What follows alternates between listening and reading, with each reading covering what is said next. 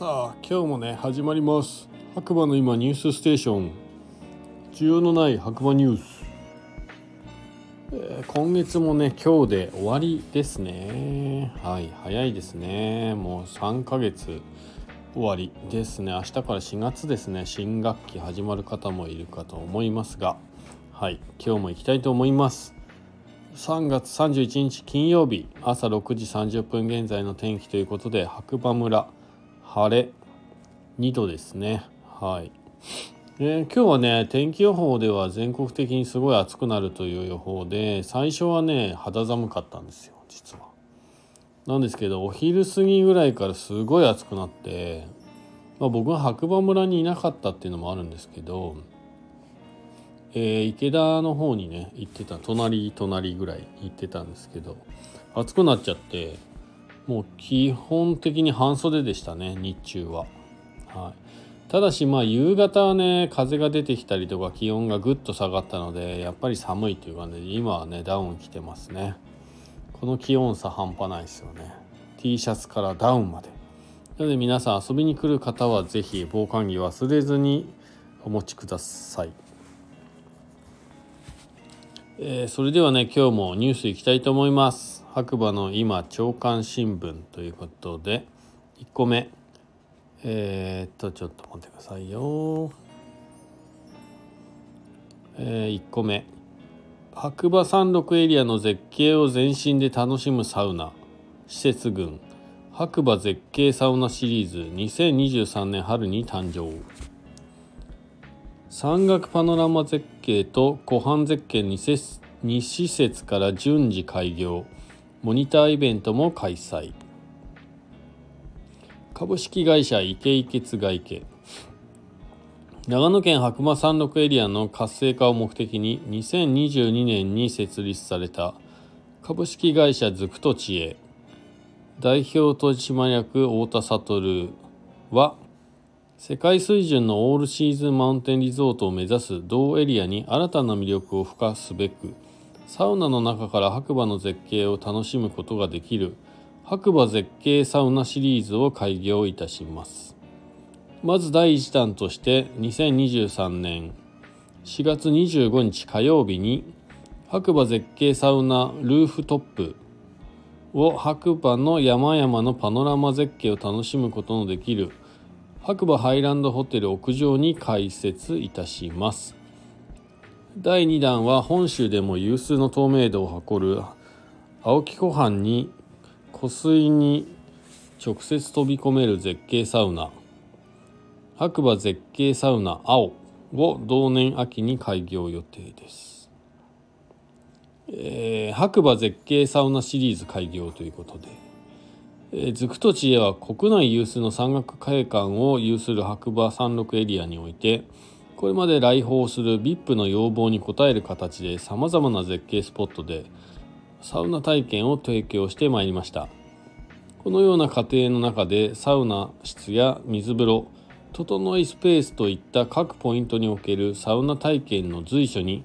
白馬の絶景が加わることで、通常のサウナ施設よりも快適により深いリラックス効果が得られると自負しています。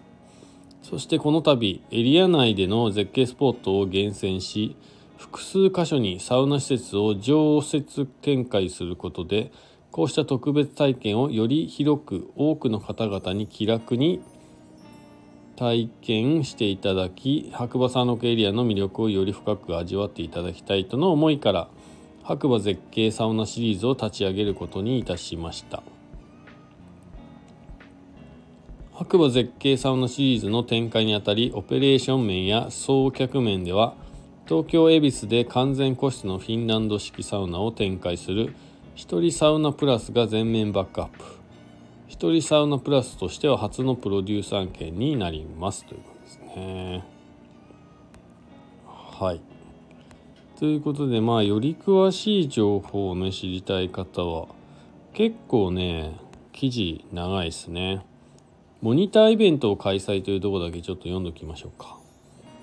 白馬絶景サウナの開業に際して、白馬エリアでの絶景サウナの気持ちよさをより多くの皆様に知っていただけるよう、旅×サウナの新しいライフスタイルを提案するカップルインフルエンサー、旅サウナをはじめとしたサウナフリークを招待し、西施設を先行体験するモニターイベントを開催しました。本イベントの概要は公式インスタグラム、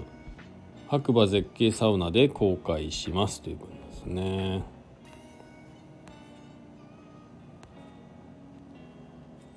まあまあより詳しくね、知りたい方はちょっとニュース読んでいただいて、はい、楽しみにお待ちいただければなと思います。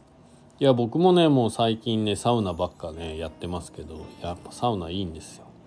よ。そこに景色がついてくるって最高ですよね。まあ実はね今日ねあのー、用事が終わった後になんとさんびゃくえんで入れるサウナを発見しましてですね、行ってきたんですけれども、あのー、ゴミ処理施設のね、えー、熱を利用して、えー、温水プール、お風呂などなどをやっている施設で、えー、お風呂と、まあ、サウナ、小さいですよ、よにんごにんぐらいかな、入れるサウナだったんですけど、景色がやばかった、はい、北アルプスね、白馬とは違ったあの北アルプスが見えるね浴場でですね、それがさんびゃくえんですよ、たった。本当にありがたい。また近くに行った時にはねぜひね立ち寄りたいと思います。えー、その辺のねお話は、えー、ずくなしラジオはちきゅうはち、えーとね、大人のサウナ道の方でですねまた近々アップしたいと思いますので、興味ある方は、えー、ずくなしラジオはちきゅうはち検索していただければなと思います。はい、ではにこめ、えーっと